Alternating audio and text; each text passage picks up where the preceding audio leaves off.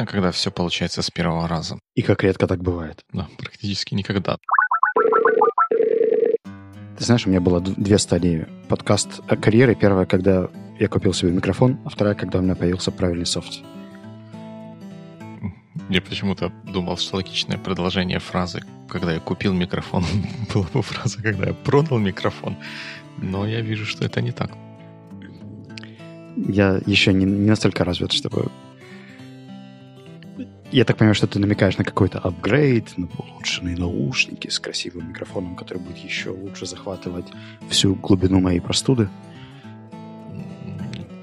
Ну, это вряд ли. Я, я думал, ты это завернешь в каком-то пелевинском стиле, что смотреть сначала телевизор просто, потом телевизор без звука, а потом телевизор без, без изображения такие подкасты записывать сначала с микрофоном и софтом, а потом и без софта, и без микрофона. За эти две недели Пелевин меня догнал сразу в двух форматах. Первый, оказывается, он живет в Киеве последние годы. И я вполне мог наступать ему на ногу где-нибудь в метро и даже не знать, что я наступил на ногу Пелевина. А второй, э, то, что у него недавно вышла новая книга, которую, возможно, стоит прочитать. А ты ее уже читал? Нет, я пока что видел только описание и думаю себе заказать. Любопытно, любопытно. Что это за ссылка у нас в Notes? Ну, ссылка в Notes... Ну, ссылка у нас традиционно кочует из, из Notes в Notes про конференцию IT Днепро, которая будет уже, получается, без малого... Нет, наоборот, с малым через, через неделю, 6, 6 сентября в Днепре и все наши друзья и друзья конференции могут попасть на нее со скидкой в 20%, воспользовавшись промокодом IT Dnipro Friends. Приходите, должно быть интересно. А мы успеем этот выпуск сделать до 6 числа? Да, ну, наверное, когда я этот пункт вписал в шоу-ноуте, должен был быть готов к этому. Но я надеюсь, что успеем, да. Как-то все. Ты намекаешь на то, что я выбил нас совсем из расписания с выходом новых выпусков еле-еле успевал выпускать старые выпуски до того, как мы записывали новые, но я обязуюсь встать на путь исправления и поддержания расписания в том виде, в котором мы его оговорили. Мне кажется, что одна из прелестей формата в том, что мы время от времени получали какие-то комментарии и могли их еще да. упомянуть в следующем выпуске. Мне кажется, что ради этого стоит стремиться. Хотя ты и так делаешь феноменальную работу. Тот весь эдитинг, notes, видео, YouTube и прочие штуки, которые, ну, скажем так, любой другой среднестатистический под подкастер, наверное, бы не делал. Ну, да, я хочу доносить это до большего количества, количества людей. И тут, конечно, как, как, как и прежде, не помешал бы кто-то, с кем можно было бы разделить от тягости и невзгоды подкастерской доли, но наоборот, все прелести и возможности общения и построения комьюнити. Поэтому если... Все легкости и взгоды. Все легкости, легкости и взгоды. Ну, легкости, легкости, наверное, сложно пообещать, а вот взгоды и интересности пообещать, пообещать можно. Поэтому, если и... кому-то было бы интересно поработать вот по-настоящему, прям вот с, с душой и с идеей и за деньги одновременно, то напишите мне, пожалуйста. Слушай, может быть, мне пойти к тебе на тебя работать? Mm. Ты так описал с душой, за идею, за деньги. Это же... С душой и с идеей, да, за деньги. Ну, Это да. же я. Да, так вот мы же поэтому тут и сидим. Хм чтобы выпуски выходили вовремя, и видео были лучше, и чаще, и быстрее, и красивее, и интереснее, нужна еще одна пара рук, глаз, мозгов. Прошлый эпизод получился экзотичным, в основном за счет моей поездки в Братиславу. Это был такой Wi-Fi детокс. То есть мне было сложно даже сообщение отправить. Нужно было где-то подпрыгнуть с балкона, чтобы поймать какой-нибудь кусочек Wi-Fi, чтобы это сообщение ушло теперь, что я не могу записывать. Так ты мог возродить старые индейские традиции, которые были, когда нужно было смс-ку отправить из плохого, из зоны с плохим покрытием, что смс-ку отправляли, нажимали, набирали, нажимали отправить и подбрасывали телефон повыше, чтобы он пока летит, отправил ее. А, некоторые мои знакомые пошли дальше, и они на даче перебросили веревку через высокое дерево и поднимают телефон вверх, как флаг на это дерево, раздают хотспот э, и работают оттуда, хотя так вот на обычной горизонтальной поверхности Земли интернет не ловит. Мы только что открыли новую рубрику в нашем подкасте «Хозяйки на заметку». Поднимите телефон при помощи веревки на дерево, чтобы превратить его в хот-спот в зоне с плохим приемом. Спасибо ведущим рубрики «Дачные подкасты». Дачные, удачные. Так вот, возвращаясь к Братиславе и другим европейским столицам, как там жизнь? Есть ли жизнь без принтеров на мероприятии? Ну, до мероприятия у меня была еще Братислава, поскольку мероприятие оказалось в селе, наверное, в 40 минутах езды в сторону Австрии от Братиславы. Там уже практически сама Австрия начиналась, можно было пешком сходить. Но мне очень понравилось в Братиславе, потому что у меня были какие-то очень заниженные ожидания. Все говорили, типа, да, один день посмотришь и сбежишь в Вену, потому что нечего там делать. А я пробыл 4 дня по пути туда, потом еще полтора дня по пути обратно, и мне очень понравилось. Я даже не все успел посмотреть, все, что хотел. Очень красивый город с э, хорошим старым городом, с пятью арт-галереями, четыре из которых я попал, корабликами, mm, мороженым, вкусной едой и вообще. Единственная сложность — это уборные, потому что когда ты подходишь, на одном написано «пани», а на другом «дамы». А и то, и то в украинском это женский род, ты думаешь, о боже. Да, интересно. Я каждый раз дергался туда, туда, туда. Так, нет, дамы точно не то, значит, методом исключения обратный. Картинки там не принято вешать. Ну да, я был один раз в Братиславе, какой-то вот она на меня такое произвела впечатление такого какого-то мягкого, уютного, что ли, города. Да, да, очень похоже архитектурно на какие-то э, балтийские города, типа Вильнюса, Таллина и так далее. То есть такая микс трех вещей. Какие-то старые европейские здания, новосоветские здания и совсем новые-новые, красивые, глянцевые. И оно как-то все так увязано, как мне кажется, весьма органично. Так что Братиславе респект. Дебатный лагерь прошел на удивление, на ура. Это было стрессово, сложно, но его вытянуть получилось прямо вот еще там.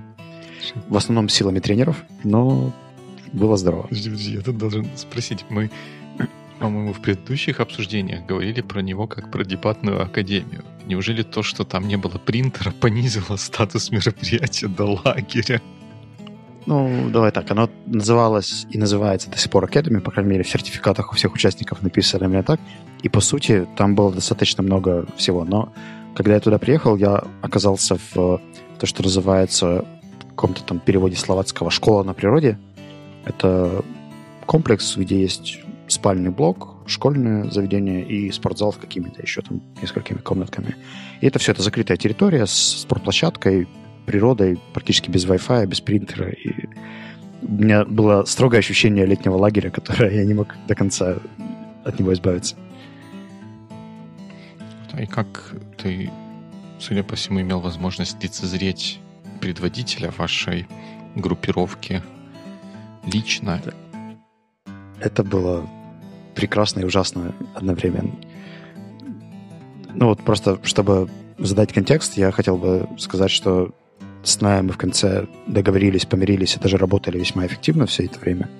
Но первый день, когда я его увидел, он показал мне плюшевую игрушку в форме себя и сказал, что это мини-я, как у доктора Зло, если помнишь, был такой ми- мини я не, не фанат этого.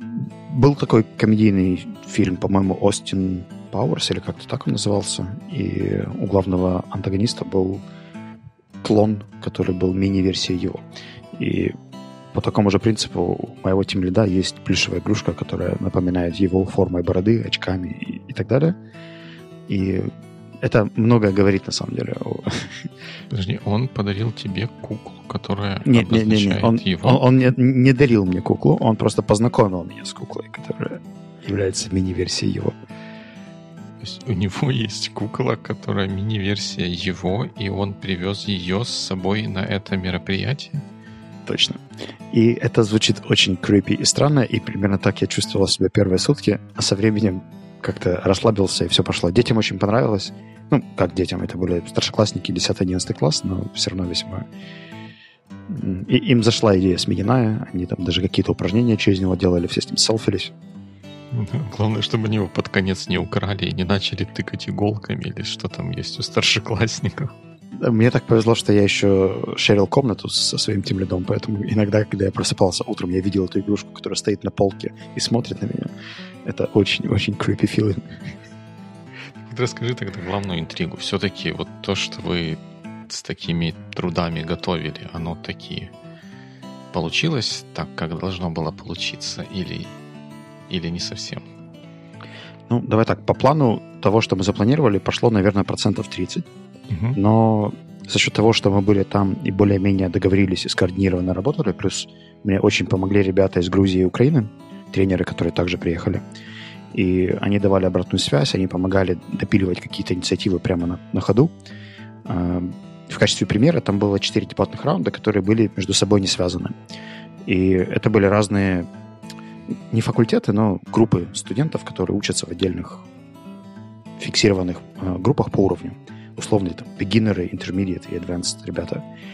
Э, и чтобы убрать вот эту вот э, дискриминацию по уровню, их решили называть факультетами из Гарри Поттера. Гриффиндор, Хаффлпаф, что-то там. Я не очень помню их все. И со временем тренеры предложили добавить туда еще элемент соревновательности, чтобы за выполнение каких-то челленджей они получали очки, как в Гарри Поттере. Ну, в общем, вся эта тема разворачивалась прямо по ходу Академии. И ребятам очень зашло, это добавило соревновательного духа. Они там выиграли какой-то приз в конце. Э, то ли вечеринку, то ли дискотеку, то ли еще что-то, за что они там очень э, боролись. И это добавило нужного спирита и нужного настроения. И в целом очень много issues, которые возникали по ходу, решались по ходу, как я, в принципе, и прогнозировал, э, в основном усилиями тренерского состава. Там было 12 очень адекватных тренеров, и мне пожалуй, самое большое value, которое я лично получил из этой академии, это нетворкинг и общение с этими ребятами. Ну, теперь такой провокационный вопрос. Вот если вспомнить те сложности, которые, через которые вы проходили в подготовке вот такой вот ремоутной, если это заменилось бы, ну, не знаю, двумя лишними днями, на которые вы бы собрались вместе там, на, ну, там уже на месте, очно, до мероприятия, эм, не было бы ли это лучше или эквивалентно тому, что а... вы 6 месяцев или сколько там пытались чего-то коней запрячь? Давай так. А, два дня на методику, два дня на планирование, Wi-Fi и принтер. И это хорошая замена четырем месяцам работы удаленной. 30, эффективность 30-кратная, да? 4 месяца против 4 дней? А, я должен снять шляпу перед Ная, потому что face-to-face у него, правда, очень хорошие коммуникационные навыки, и у него получалось организовывать людей намного лучше, чем дистанционно. То есть его вот эти длинные имейлы, которые вообще не читались, когда он их произносил, они, правда, оказывали хороший эффект, и его стилистика общения была очень располагающей. Но письменный и устный тексты — это очень разные жанры, поэтому удаленщикам нужно идти учиться писать, а фейс-то-фейсчиком можно поучиться у Наи немножко эмпатии, потому что он в себя влюбил тренерский состав, и даже если где-то что-то не получалось, всем хотелось ему помогать и подходить чем-то общаться, что-то спрашивать. В общем, такой был центр э, формального и неформального общения. Ну, я себе представляю, если он просто скажет, что если ты там это сейчас не сделаешь, на тебя всю ночь будет смотреть моя кукла. Каждый побежит сразу делать то, что сказано. Ну, ночные смотрения куклы приходилось проживать мне, видимо, за то, что я как-то очень грубо реагировал на ремоут факапы, которые у нас были. Поэтому я старался побыстрее уйти из комнаты. Попозже вернуться. Да, тоже своего рода мотивация. Ну, в целом, я очень доволен тем, что получилось для финальных участников, для дебатеров. Мне кажется, что для них это было полезно. Они пообщались с разными тренерами из разных стран, пообщались с разными дебатерами, и такой cross-cultural exchange, мне кажется, пошел хорошо. А, с моей профессиональной точки зрения, у меня даже появилось пару неплохих стратегических контактов с другими организациями дебатными. поэтому вполне возможно это во что-то еще потом вырастет. Так что... Ну, и это был еще неплохой отдых, потому что где ты еще проведешь неделю без Wi-Fi? Точно, как не в селе под Братиславой. Так что всем рекомендую, если есть возможность, поезжайте. Координаты села, GPS-координаты села будут в шоу-ноутс.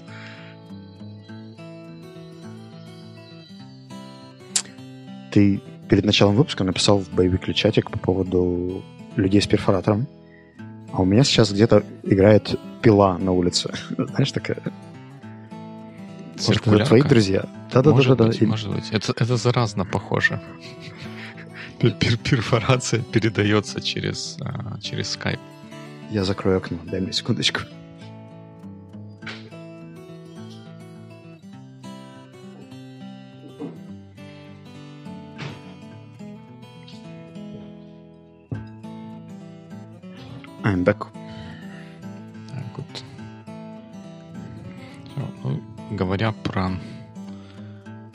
Что тем, кто что-то делает очно, надо учиться говорить, и вообще всем надо учиться говорить. Мы можем перейти к теме, которая у нас уже кочует из одного шоу-ноутс в другой, в другой шоу-ноутс. Может быть, сегодня мы таки до нее доберемся. А именно... IT Днепро. Нет, мы до нее уже добрались. Мы до нее уже добрались. Там, наверное, что-то похожее. Возможно, может будет обсуждаться. Я не, не берусь утверждать наверняка. Но идея которую мне хотелось бы с тобой сегодня обсудить, она связана с такой затеей, которая в больших компаниях часто называется All Hands Meeting. Не знаю, ты встречался с такими или не встречался. По-моему, даже в некоторых местах такая есть общепринятая аббревиатура AHM. Like All Hands Meeting — это когда раз в какой-то период времени, раз в год, в полгода, в квартал какой-нибудь большой начальник правило, CEO компании собирает всех очно или не очно и, в общем, рассказывает про светлое будущее, темное прошлое и мутное настоящее. Ну вот что-то что в таком духе, чтобы как бы все сплочались в едином порыве двигаться в это вот самое светлое будущее. Вроде идея как бы сама по себе неплохая. Хотя есть, есть, конечно, вопросы, что если мы с э, компанией общаемся раз квартал, то это как бы, как бы редко для того, чтобы э, сотрудники все узнавали, что, что происходит и куда мы движемся. Но вот я недавно побывал на одном из таких митингов, и что мне резануло там ухо, а он проводился ремоутно, потому что компания такая ремоутная. Ты был там в роли топ-менеджера, который говорил? Э, нет, я был в роли обычного менеджера, который просто внемлил тому, что, что говорилось. Ремонт. Ну, там, если убрать какие-то архаизмы, того, что онлайн-вебинар, и все равно тот, кто как бы по слайдам говорит периодически next slide, please, как-то вообще не вписывается в мою картину мира. Там была другая история про то, что SEO или кто-то из C-level людей рассказывал о том, что вот нас ожидает такое прекрасное светлое будущее, вернее, один из продуктов ожидает прекрасное светлое будущее, в то время как люди, там где-то сбоку в чатике в каком-то, люди, которые над этим продуктом работают, так вот виртуально переглядывались между собой говорили, подождите, ну, как бы, подождите, как мы, мы же знаем, в каком состоянии сейчас этот находится продукт, и то, что э, SEO говорит, оно, скорее всего, недостижимо. С той информацией, которая у нас есть, там, с теми планами, которые есть, эта информация недостижима. И вот этот вот дисконнект, он образовался, он в итоге, по-моему, никак и не был разрешен, но тут возникают несколько интересных вопросов. И первый из них, вот если ты находишься на таком митинге, и вот большой начальник говорит что-то, что ты знаешь, что оно ну, либо неправильно, либо, может быть, он не владеет полной картиной, либо намеренно что-то что приукрашает, либо, наоборот, может быть, ты не знаешь э, чего-то, там, вот этой вот полной картины, поэтому кажется, что недостижимо. Э, стоит ли прям вот так вот на большом митинге поднять руку и сказать, что, дорогой SEO, ты не прав? Я отвечу тебе историей, потому что отвечать прямо не в стиле боевикли – когда-то я учил сопромат. Ну, как учил? Я ходил на лекции, мне очень нравилось. Угу. Это было примерно за год до того, как мне нужно было ехать в Штаты. И я ходил на все лекции, я ходил на все практикумы, и у меня была в то время глупая привычка пересчитывать на калькуляторе все, что происходит и на лекции, и на практическом занятии. И в какой-то момент я на практическом занятии нахожу ошибку в том, что считается, то есть там что-то не сходится. Угу. Я поднимаю руку и говорю, не, ну тут же так, э, это же так не работает. За что получаю гневный взгляд преподавателя. Фразу «Рудницкий, все, ты больше здесь не в милости». Э, естественно, это все приходится перерешать, то есть мы находим все-таки правильный ответ, но где-то я покушаюсь на авторитет учителя, и потому что я сказал это публично, меня не допускают к практическим занятиям. А мне как раз нужно летом ехать в Штаты, и мне нужно сдать сопромат э, досрочно еще до, до весны. Хотя меня не пускают это все делать. Э, я ходил, по-моему, наверное, месяца четыре два раза в неделю на консультации, где мне рассказывали, как я стану киллером, какая это хорошая работа, что у тебя будет полный соцпакет, общение с людьми. Ты такой выстрелил из винтовки бросил, потому что дома у тебя еще три таких. Бывали моменты, когда я неправильно поставил точку с запятой или не поставил точку с запятой, и мне так вырывали этот кусочек из странички, потом «А, у тебя дырочка в страничке, вырвем страничку, «А, у тебя курсовая без странички, оторвем страничку, и все и переписывай, потому что все должно быть написано от руки. Я прошел через столько страхов, мучений, позора за эти четыре месяца, что теперь любое публичное выражение шейм кому-то, кто может тебе навредить формально, например, CEO-менеджеру, э, да, это не будет э, publicly, это не будет прямо там на митинге, но гнев возможен и будет ужасен. А, я не предлагаю масштабировать мою историю на то, что ты только что сказал, но если коротко, то я считаю, что публично, наверное, не стоит. Ну, это я, наверное, не, не имел в виду здесь зашеймить э, SEO, сказать, подожди, ты, ты, не, ты не знаешь, ты посмотри в код, который у нас там написан. Не, не, не, не такого рода, а вот хотя бы, может быть, какой-то уточняющий вопрос задать, но мне кажется, каким бы уточняющий этот вопрос ни был, он все равно будет, будет явно видно, что ты не веришь в то, что то, что, например, SEO говорит. Ты говоришь, что стоит на, на глобальном таком большом митинге это, это не, этот concern не, не поднимать. А что же тогда с ним делать, что за, задавить в себе и, в общем, дальше как-то с этим жить? Ну, смотри, просто на митинге могут быть слушать не все, а вот если ты отправишь письмо на всю компанию с и напишешь это публично, тогда точно все будут знать, что это ты. Потому что на митинге могут не до конца понять, кто виноват. А если ты прикрепишь весь топ-менеджмент копию, то тебе будет легче найти. Окей, но все же. А, ну, мне кажется, что здесь есть два кейса, да, или две, два сценария, как это может развиваться. А, в большинстве случаев я бы, наверное, публично не прерывал человека, даже если он говорит какую-то ерунду, и попытался, возможно, потом через какие-то каналы субординации отправить свой concern с вопросом, запросом. А если бы все-таки произошел этот один случай из десяти, в котором мне бы захотелось это сделать публично, то я бы это делал, наверное, в форме вопроса, а не в форме утверждения. Не фразу well actually или там wait a minute и свою корректировку, а скорее вопрос из серии, а как это коррелируется с тем, что вот у нас не было 7 прошлых релизов успешных, mm-hmm. или то есть какой-то data point, но с вопросом, потому что есть очень высокая вероятность, что ты не видишь какой-то, какого-то еще пазла, который, возможно, существует, и ты о нем не знаешь. Если ты это делаешь просто в вопросительной форме, это не выглядит как претенциозное попрекание топ-менеджера mm-hmm. в том, что он не знает, что говорит, а реальный point of information — а, запрос на информацию, что я так по-английски много говорю, а, который просит, просит прояснения. А, я прямо чувствую, как я перевожу с английского на русский. Ну, да, наверное, это лучшее, да, что, что можно сделать, это этот концерн все-таки поднять и его, ну, не спрятать, а преподнести или что ли, преподать в виде вопроса как бы с мотивацией самому себе лучше разобраться да, в, чем, в том, что предлагается или какой план. Это может быть э, пемская панк-группа, преподнесенные концерны. А в следующий раз, когда мы будем вместо подкаста организовывать пьемскую панк-группу, мы, наверное, так, так и сделаем.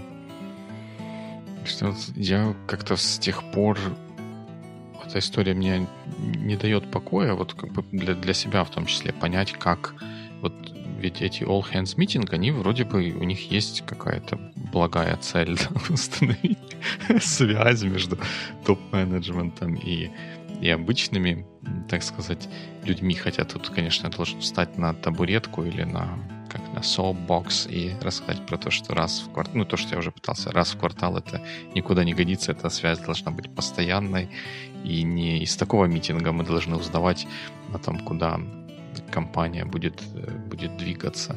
А я правильно понимаю, что ты ничего не сделал, ты просто послушал и, и решил поговорить да. об этом в подкасте? Да, да, я ничего не сделал. Это отличное решение. Во-первых, это дает темы для боевикли. Это уже положительный да, кейс. Да, да, да, да, Ты, наверное, не обсуждал это с кем-то из топ-менеджеров или с кем-то вышестоящим? Mm-mm.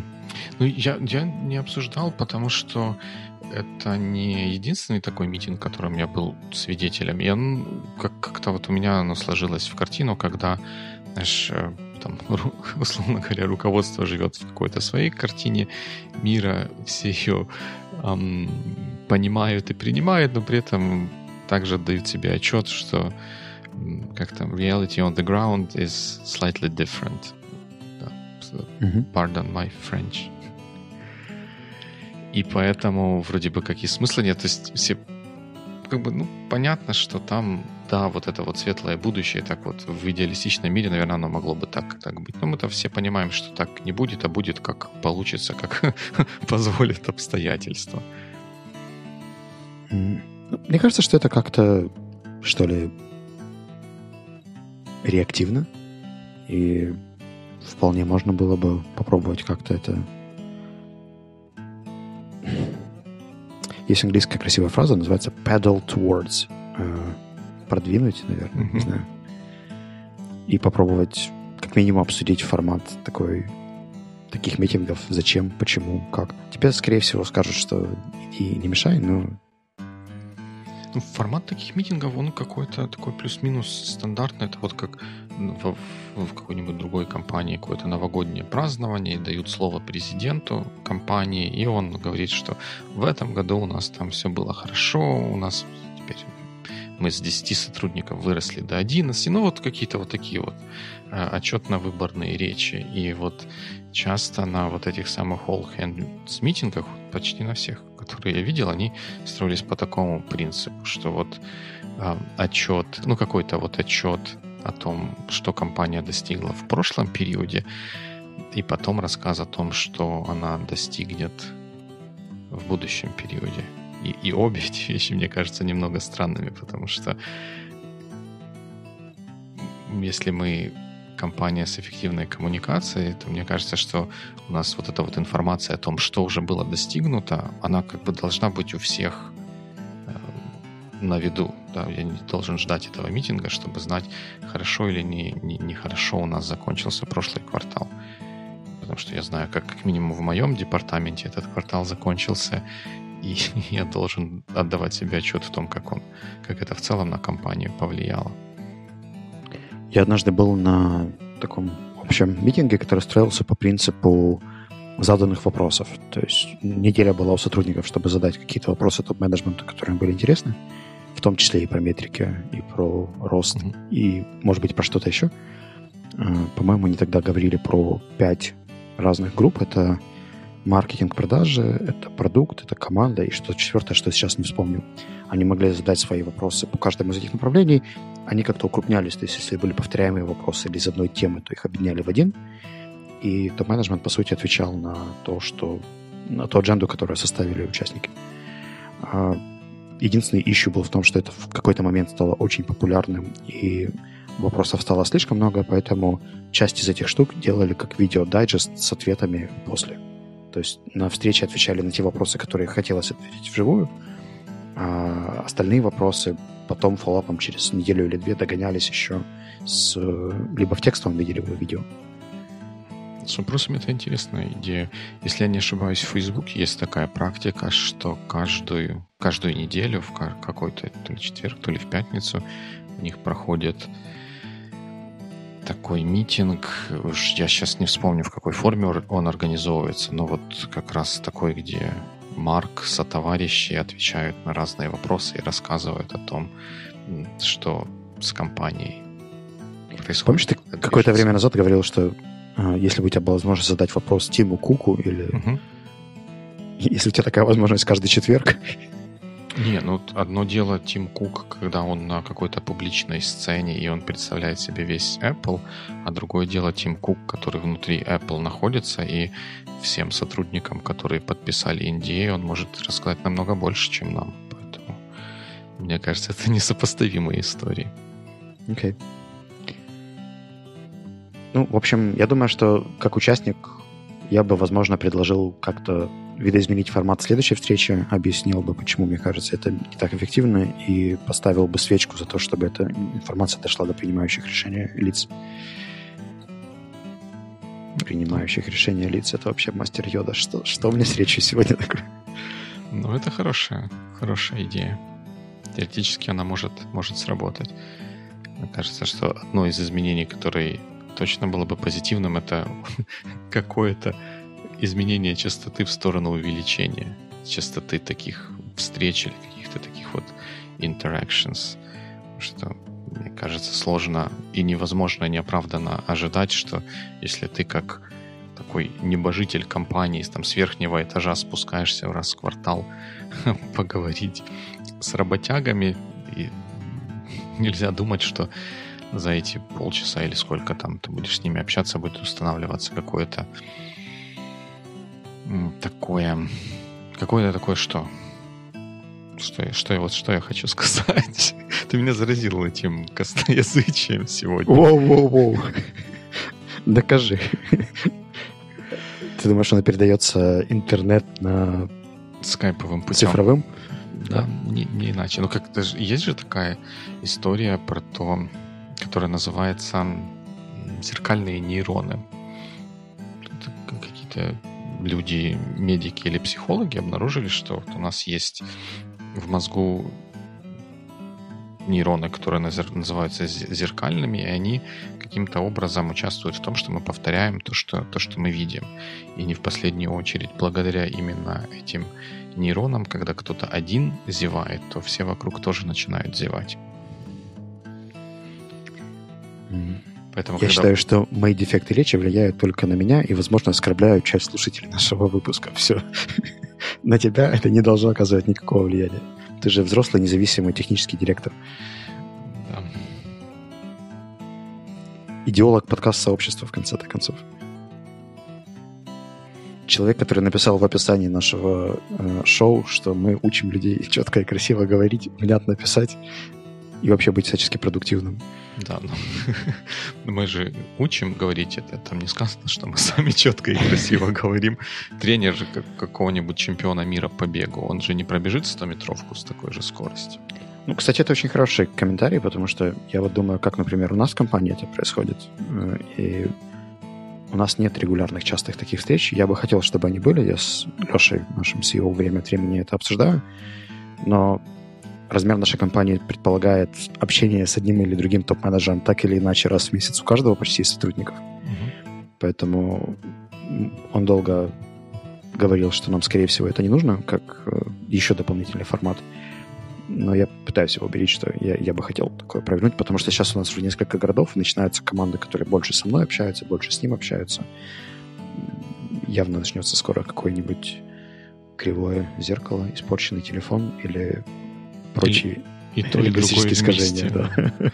Ну, мне кажется, что такое общение один на один или с маленькими группами, оно не может заменить вот, вот таких вот встреч, которые изначально ориентированы на какие-то более высокоуровневые планы, там вот ценности, вот какие-то такие вещи, потому что то, что one-on-one -on -one происходит, ну или one-on-team, оно обычно ближе к каким-то операционным задачам, каким-то сегодняшним событиям, а не к чему-то такому долго временному.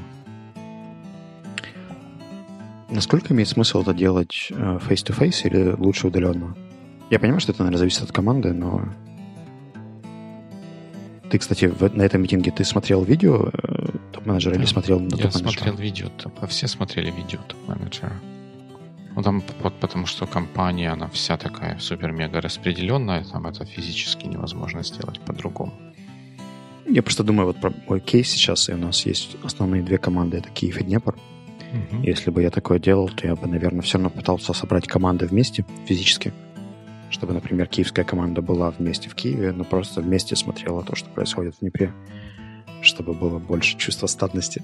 А, нет, э, чувство командности, прости, прости. Чувство плеча, да, или как-то локтя.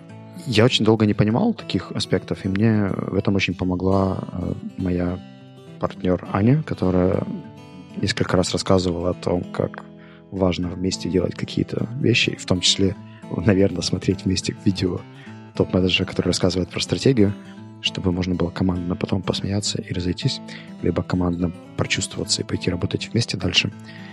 В общем, какие-то shared experiences, особенно в работе, где, ну вот в Севе практически все преподаватели работают где-то удаленно и собираются вместе mm-hmm. там, с какой-то регулярностью своих микрокоманд. Э, и такие поводы, это, наверное, неплохой опыт. Мы только год назад начали делать регулярные встречи команд в Днепре. Аня уже делала в киевской команде достаточно давно. Мы просто добавили туда еще пару преподавателей. И теперь вопрос, как это все синхронизировать между городами. И мы, по-моему, плавно перешли ко второму вопросу, да? Ну да, как получить максимум из таких митингов. Мне кажется, не, не так важен, вот говоря о том, что ты сейчас проговаривал, не так важен формат, как, мне кажется, вот регулярность и ну, хотя бы такая вот атмосфера того, что это двух какое-то стороннее общение, потому что вот те, часто те случаи, которые я наблюдал, это вот вещание, как из Останкинской башни, там вот все такое распылили, и все, до свидания, до новых встреч, через три месяца на этом же месте вам пришлют ссылку. Это не очень работает, а вот что-то, что дает участникам, ну, всем сотрудникам ощущение того, что их голос может быть услышан, это дорогого стоит. Селфи со всеми участниками. Ну, это позерство, нет? Да. А, я просто вот масштабирую, например, свою ситуацию и думаю, что если у меня будет команда то не current 30 people, а, так, русский, русский, русский. Ну, Если моя команда вырастет за рамки 30 человек и станет, например, там, 130 человек, угу. и каким образом можно фасилитировать такую большую встречу? Скорее всего, это будут разные города. Я предполагаю, что не меньше четырех. Угу. Создание э, ощущения контакта может быть, конечно, на public speaking, э, на ораторских навыках самого на выступающего. выводить. Но это очень спорно, потому что мой опыт с э, онлайн-митингами показывает, что харизма не всегда работает, особенно когда человек ест бутерброд в это время или на мьюте гладит свою собаку, или еще что-то у него происходит другое. Поэтому было бы здорово, если бы использовались какие-то тег э, инструменты. Э, я когда-то видел, как ребята использовали онлайн-голосовалку, чтобы показывать степень поддержки того, что говорится анонимно. И когда там степень где-то в районе 80% все такого зеленого фона, потом, если падает желтенькое, если падает ниже 60, по процентов, становится красненьким. А насколько люди согласны или не согласны с тем, что сейчас происходит в эфире. Это ну, такой эффект присутствия, ты как-то на это влияешь, в принципе, не очень активно, но при этом у тебя есть все равно желание оставаться э, онлайн и как-то реагировать. И вторая история, она была про ребят, которые могли по-моему, там была двухуровневая система. Они могли своим uh, department менеджерам что-то написать в плане комментариев, а department менеджеры все физически находились в этой комнате, и они эти комментарии как-то озвучивали или передавали там, по какой-то э, структуре или иерархии, немножко их сокращая, да, или упрощая, или так, чтобы они были понятны всем командам, независимо от контекста. Да, мне вот первый, говоря там, про, про первую твою мысль, что технические какие-то средства использовать, мне в голову пришла такая идея, что если бы у меня было, наверное, четыре таких вот команды, которые в разных городах находятся, то, во-первых, я бы, я бы вот сейчас того места, где я сижу, там, с, с моим пониманием того, что происходит, я бы делал какие-то онлайновые, не, не скажу сейчас, какие, какие именно, в какой форме, такие встречи, не встречи, но что-то с вопросами, ответами, какой-то коммуникацией, там, чуть ли не еженедельно, ну, типа вот того, что в Фейсбуке есть. Или mm-hmm. там там в простейшем случае могла бы быть, наверное, форма где-нибудь, где можно задать вопросы, но все знают, что там в четверг с трех до четырех я, скажем, на эти все вопросы отвечаю в, мере, в меру какого-то своего понимания.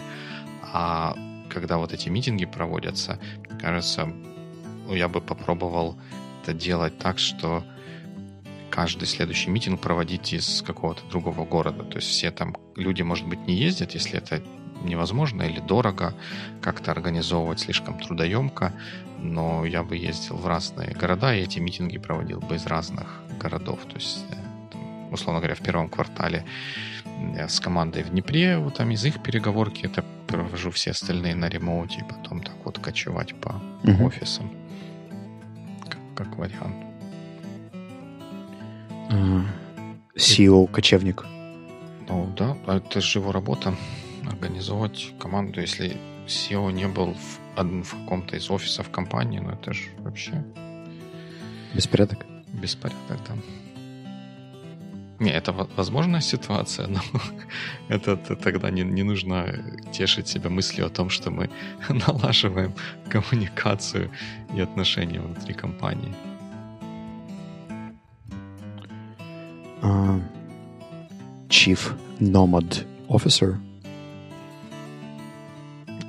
это претенциозно. Ну, вот what would you say?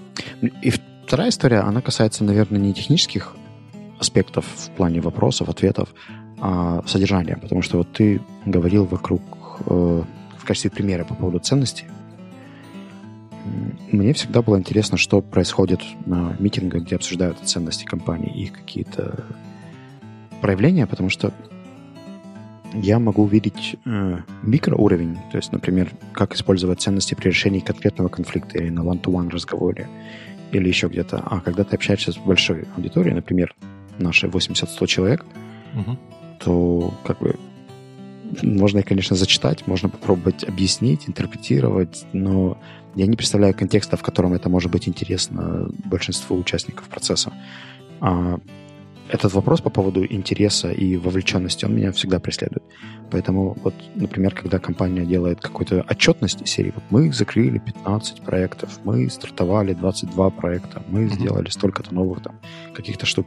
Это все прикольно, но это, в принципе, могло бы быть и имейлом, в котором mm-hmm. это все точно так же можно было прочитать, и я не понимаю, зачем на это тратить время людей. Плюс это можно записать просто как обычное видеообращение и отправить э, каком-нибудь внутреннем э, workplace или YouTube-канале или еще где-то всем участникам. Можно.